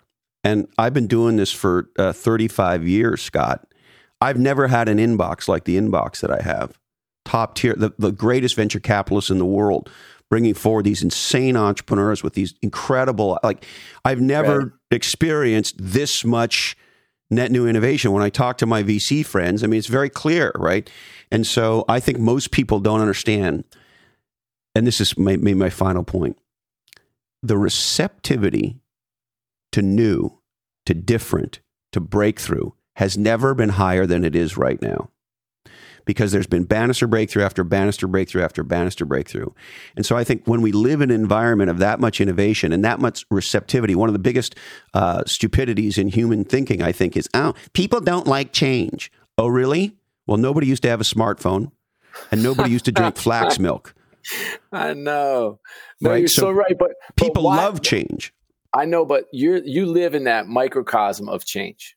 Right? That's where you live. I mean, that's why any trip to the valley is worth a trip. It, it just it's invigorating, it's inspiring. You you leave there kind of like walking on air because you've just met so many smart people who've seen so many smart things or creating something smart. You know, I wonder if you if you go across the country if you'd have that same same sense. Now, major cities, of course, um, but I, I, like that there is a concentration. I, I always oftentimes use the expression there. You know, when someone says, "No, we can't," no, that doesn't make sense no, that's impossible. I say, there was a man on the moon before I was born. We can figure this out. You know, let's just, let's stretch, let's reach, let's grow, and let's be okay stumbling. And that's what I love about the Valley. And that's what I love about innovation. And that's what I love about all the great the Edisons of the world. Like Edison is not like, boom, a light bulb. This is awesome. We have electricity. Let's do it. Hey, I'm a genius. Let's go. It's like, no, he built an infrastructure of the smartest minds in the world. And he was a different cat. I mean, very, very different. And did a lot of his research very close to where I live. And he also failed, whatever, 2,000 times, right? And so you have to be okay. And so when you're when you're running when you're not running one of these great um, companies that kind of emerge out of the valley with brilliant people and they're the smartest people in the world and they're the most creative and they get incredible funding and they have all this infrastructure around. If you're not that, you know, if you're me um, and you're just like a regular guy and you're trying to figure this out together, you have to be okay and your team has to be okay with failure. And that's that's I'm interested in hearing like how you experience that because I experience it like I'm kind of okay with who I am and what I've done. And I trip and fall publicly, privately. People know I, am very comfortable. I'd much rather share one of my failures than a success. I'm just more comfortable in that in that zone. And so I'm interested in how you have seen that because I love the notion of tripping, falling, failing, and creating a culture where if we're not falling, we're not pushing hard enough. I love this topic. My short answer is uh, I've had to learn to lose, to, to, to own my loser. I got thrown out of school at 18 for being stupid. Uh, I found out at 21 that I have. that's irony, right? Yeah. I found out at 21 that I have four or five diagnosed uh, learning differences dyslexia, dyscalculia, all these things. I, I call it dysfucklia.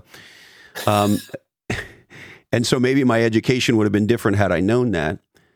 But at 18 years old, I was forced with a choice a life of manual labor or start a tech company with a friend of mine. Wow. And so for me, I think like a lot of entrepreneurs, um, entrepreneurship wasn't a way up in the world, it was a way out.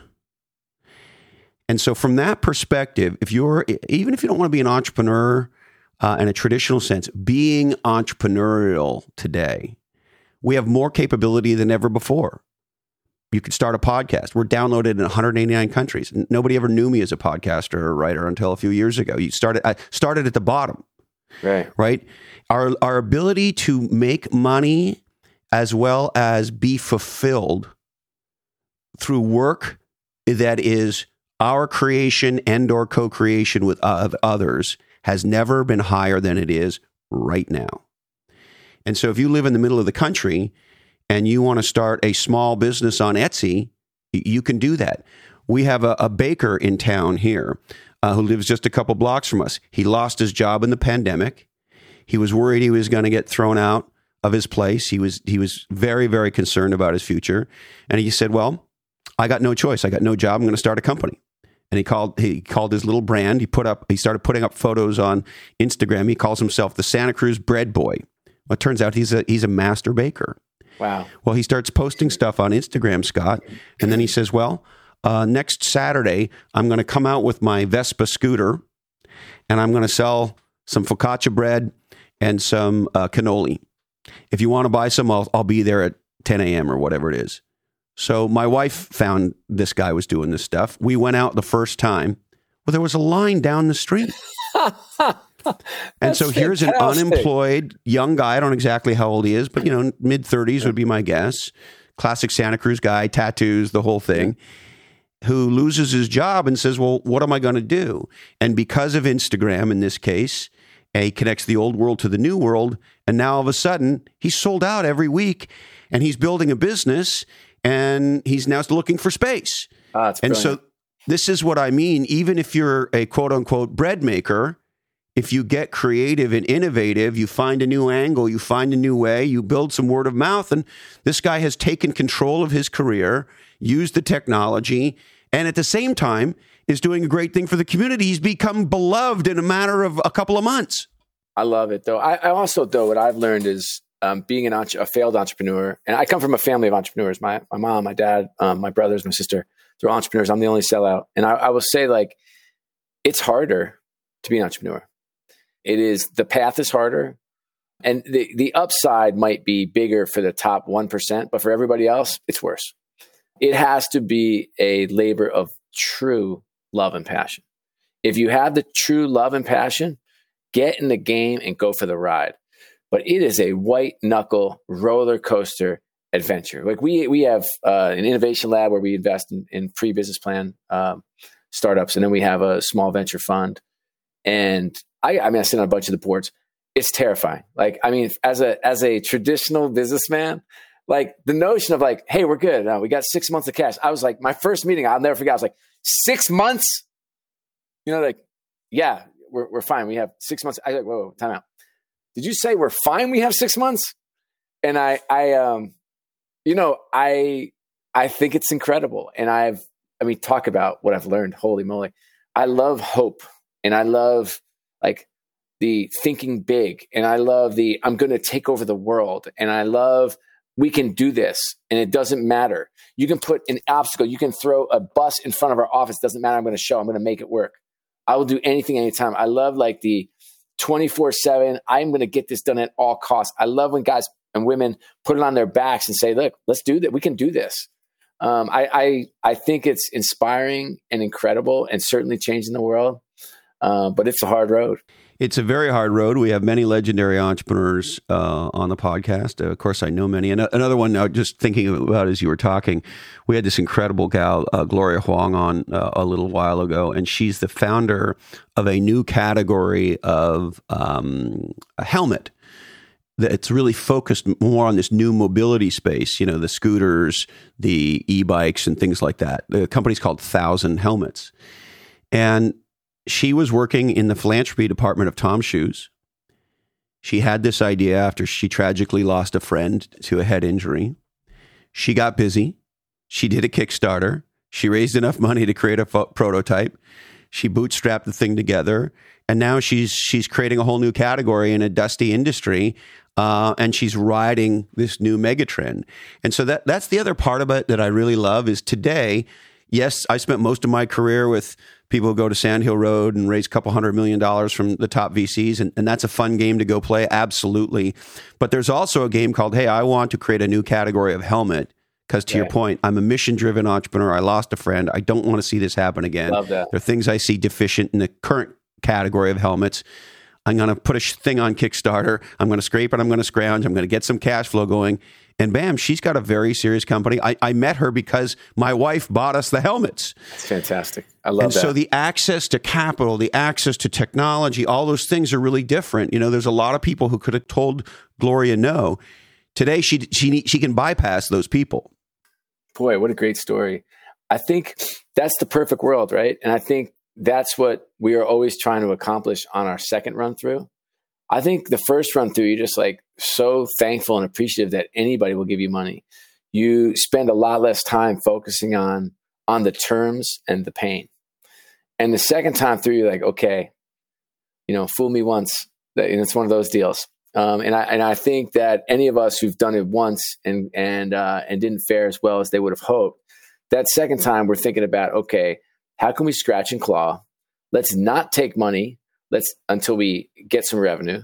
Let's uh, scrape every penny we have. Let's get, in some cases, to cash flow positive. In some cases, to let's just get some revenue up and running. In some cases, let's have a working prototype. Whatever, whatever, depending on your category and what you're up to.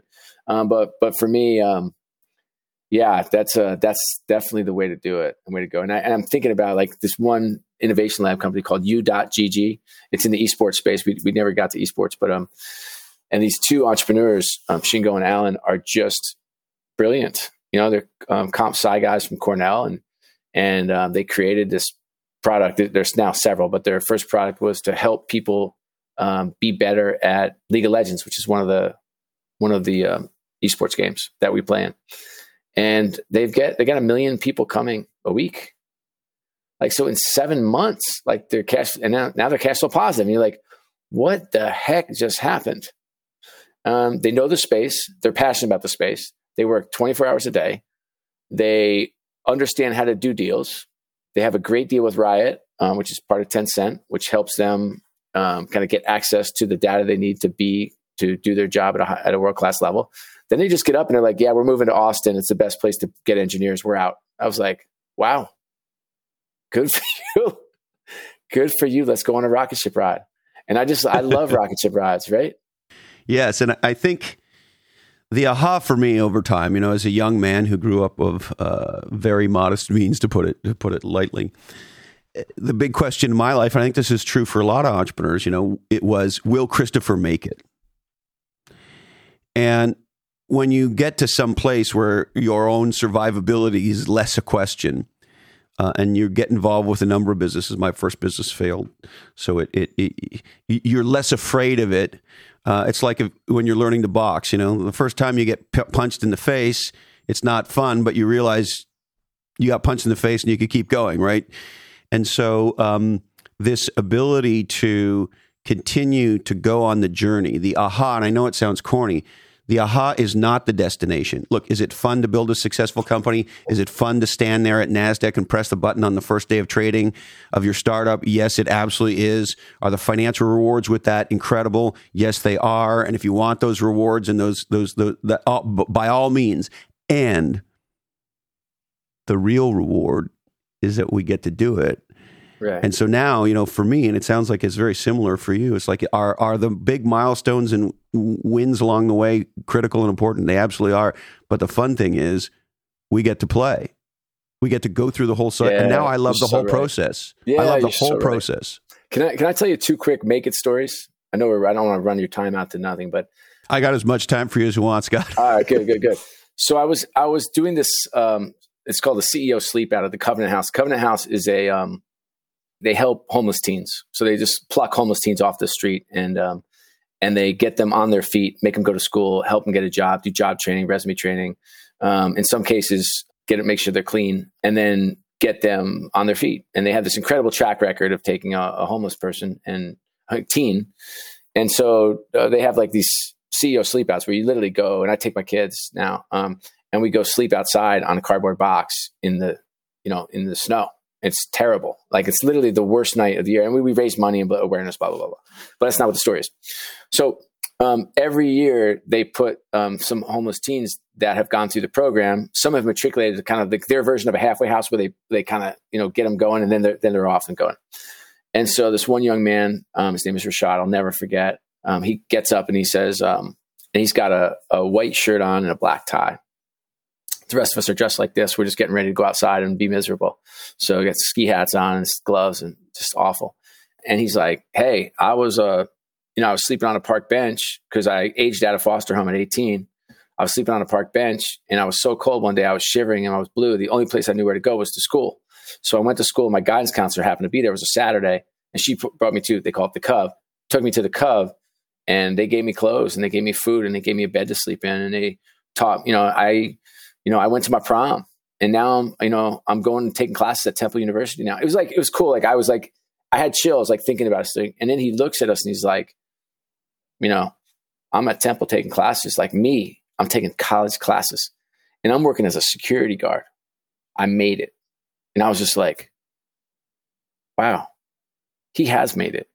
You know, it's like he made it because that kid doesn't have a chance in hell and he made it. And like, so that version of making it, you know, I just wish that we all, uh, we each had our own version of making it and that I don't have to compare against your version of making it because your version is very different than mine. and and mine might be really different and mine might have nothing to do with money or might not have anything to do with success. Mine might have to be as like hey i kept my marriage together. My family broke up when i was young. And so that's making it. Or your thing might be like i want my kids to go to college. Hey i want my kids to do good in the world and make like whatever the making it is it's like i want people to make sure they define that for themselves and the second story i wanted to share which which really like struck a chord for me was was when you you said you got tossed out of school i don't know what the scenario is of that but there's this uh, friend of mine. Her name is Dr. Karen Gordon, and she's a, a child psychologist and worked with um, me and my family. We were at this retreat. I was with uh, one of my daughters, and she was telling the story to my daughter that when she was 14, she went to a counselor. Uh, went to, she was struggling in school, high per, per, like achiever family, like Ivy League doctors, you know, the whole thing. And you know, her grandmother was like a doctor in the 40s, like kind of crazy stuff where they just super super achievers. And she was struggling in school and and she was feeling pressure. And their parents is like man she's working hard. What's the problem? So they take her to a to, to get tested. And the guy looks her in the eye at 14 and says like you have a learning disability. You you're not even going to graduate from high school and as a 14 year old totally crushed because um, you actually believe what everybody says now first of all think of the insensitivity bad judgment and awful, awful, awful delivery. I know. I want. I want to ring. I want to find that guy. I want to wring his neck. And so what the parents did was they went to her and said, "Okay, so we're going to re, re, reshuffle the deck here. Um, we're not going to look at your grades anymore. But after every semester, we're going to ask you to grade yourself on how hard you worked." And I just love, I love the notion of that. Now, now this is a woman who now has written books. She has her PhD. She went to college. She went to high school. And she says her learning disability is her superpower. Um, and I love, I love the notion of that. I just love her thinking about that. She says, I, I could never work with, with kids who are struggling without knowing what it is to struggle. Why I love that story for so many reasons. One is don't let people tell you what you can and can't do. Don't.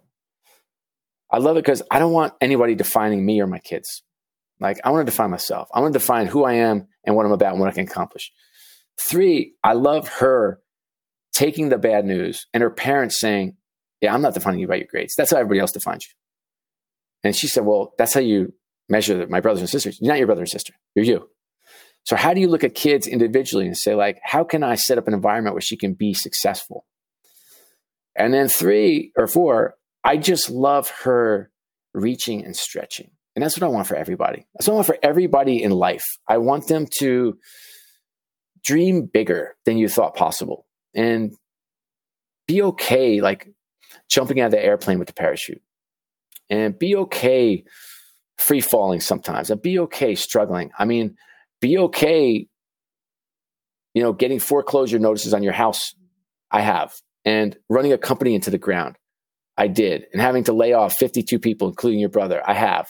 It's okay. It's okay. It's going to be okay. Stick with what you know. Like surround yourself with great people. Have some confidence in yourself. Have a vision of what you want to be and who you want to be. And live a life you want to live and not the life that other people want to live. Amen. Hallelujah, Scott. Clearly, I could talk to you for 200 hours in a row, I think. Same. Same, um, same, same but I want to be respectful of your time. Is there anything else? Are there any other things you'd like to touch on before we wrap, Scott? No, I, I, I, I love what you do. I appreciate that you're making an impact in the world. And I know you kind of like threw out, "Hey, I just set up a podcast." And it's like the number one podcast for businesses. It's a it's a real impact, and everybody says it, not everybody does it, and you're doing it. I think that's freaking awesome. So keep up the great work. Well, thank you, brother. And uh, you know, when I, when I look at your resume, I showed I showed my wife your bio. I'm like, holy fuck, this resume is insane. So I would tell you to keep doing what you're doing, and um, uh, you're certainly welcome back anytime. I, I want to thank you for writing your new book. It's wonderful, and um, yeah, I'd love to have you back anytime. And uh, fingers crossed. It, I don't know. I don't want to be pessimistic, but it doesn't look like the Devils are going to win the Stanley Cup. Tough, tough season so far. We're young. We're trusting the process there too. We're y- good young course. Stay the course. Three years from now, when I'm on this podcast, you're gonna be like, "Wow, those Devils are amazing." I'm like, "I know. We're geniuses." And uh, I don't want to jinx anything, but maybe it would be fun to see the Sixers in the uh, in the finals. Let's go. Let's go. Hey, uh, when I come out your way, I'm going to give you a buzz. I'd love to get together if that works, and uh, do the same if you're east. Not to sound corny, but uh, come stay with us. Oh, that'd be great. You know, you're welcome to come here. And uh, by the way, Scott, if you want to come and meet some um, some some of the players in Silicon Valley who you might not know, I love uh, that. I'd also be happy to put a, a, a little bit of a tour together for you if you want to come out and spend some time here. I would absolutely love that, and I'm definitely going to take you up on it. So thank you. Yeah, and uh, do you enjoy beer or scotch or? You know, I gave up drinking. That's a that's a whole oh. other story. So we'll we'll have we'll have that conversation some other time. I'll be having a I'm a seltzer water and lime guy, but I'm still hilarious when I'm out there. The more you drink, the funnier I get. That that I can promise you. Well, and I'll turn you on to some local coffees and teas and things along those lines if you prefer. uh, it's too good. All right, we'll see you All soon. right, brother. Thanks, Thank man. you so much. Well, there he is, Scott O'Neil. New book is uh, is red hot. I loved it. I think you will too. Check out "Be Where Your Feet Are: Seven Principles to Keep You Present, Grounded, and Thriving." Today, more than ever, every business needs every advantage to thrive and succeed. And that's where my friends at NetSuite by Oracle come in. NetSuite is the world's number one cloud business system. Now's the time to invest in an infrastructure that will scale, that will allow you the power and flexibility to be successful. From your supply chain to your financials to billing and beyond, NetSuite gives you everything you need to power your business with precision. Check out netsuite.com slash different today for your free product tour. That's netsuite.com slash different. And my friends at Splunk are the leaders in data to everything. Thousands of IT, security, and business professionals rely on Splunk to bring together disparate data, data in motion, data at rest, structured and unstructured data. Splunk drives outcomes across your entire uh, enterprise, including security, IT, and DevOps. Get empowered to bring data to everything today at splunk.com slash D, the number two, the letter E. That's splunk.com slash D2E. All right, we would like to thank the legendary Scott O'Neill. Check his book out, Be Where Your Feet Are. My friends at One Life Fully Lived are the nonprofit helping you dream, plan, and live your best life. Check them out at uh, bottle uh, at onelifefullylived.org. Speaking of bottleneck, my friends at bottleneck.online are the world's first dedicated distant assistant. If you are interested in an assistant that is going to take great care of you and never be anywhere near you, check out bottleneck.online. My friends at Atrenet have been building legendary B2B websites in Silicon Valley for over 20 years. Check out atre.net. And if you have a different mind, check out lochhead.com and subscribe to Category Pirates. And if you want to help us give a transformative experience to underserved kids in the Santa Cruz area who want to learn about the power of science and technology while learning how to surf, check out the dropincoalition.org. That's dropincoalition.org. All right, I need to warn you that uh, creators of today's oddcast may have been consuming libations, and this oddcast does contain nuts. Today's information is provided to you solely for informational purposes, and this oddcast is the sole property of the Lochhead Oddcast Network, and we would love it if you shared the shit out of it. Uh, please be aware on lab tests, this oddcast did cause different behavior in mice. Remember to support your local athletes, teach kids sports. We're produced and edited by the GOAT, Jason DeFilippo. Check out his podcast, Grumpy Old Geeks. Sarah Knox and Jamie J do leg- legendary technical execution, and they build Lochhead.com. Show notes by GM Simon. Remember to listen to the Tragically Hip. Check out Conscious VC podcast, uh, by, brought to you by Mayfield with uh, my buddy Navin Chaddha and I'm uh, stoked and honored to co host that podcast with them. Check out Conscious VC, wherever you get legendary podcasts.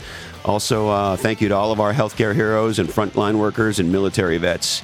Um, thank you, Candy Dandy. Love you, Mom and Dad. And hey, Colin, this oddcast really ties the room together, doesn't it? Today, our deepest apologies go out to Carson Sweet, CEO of CloudPassage. Sorry, Carsey, we just ran out of time for you. That's it, my friends. Thank you. Please stay safe. We deeply appreciate you investing part of your life with us. Stay legendary, and until we're together again, follow your different.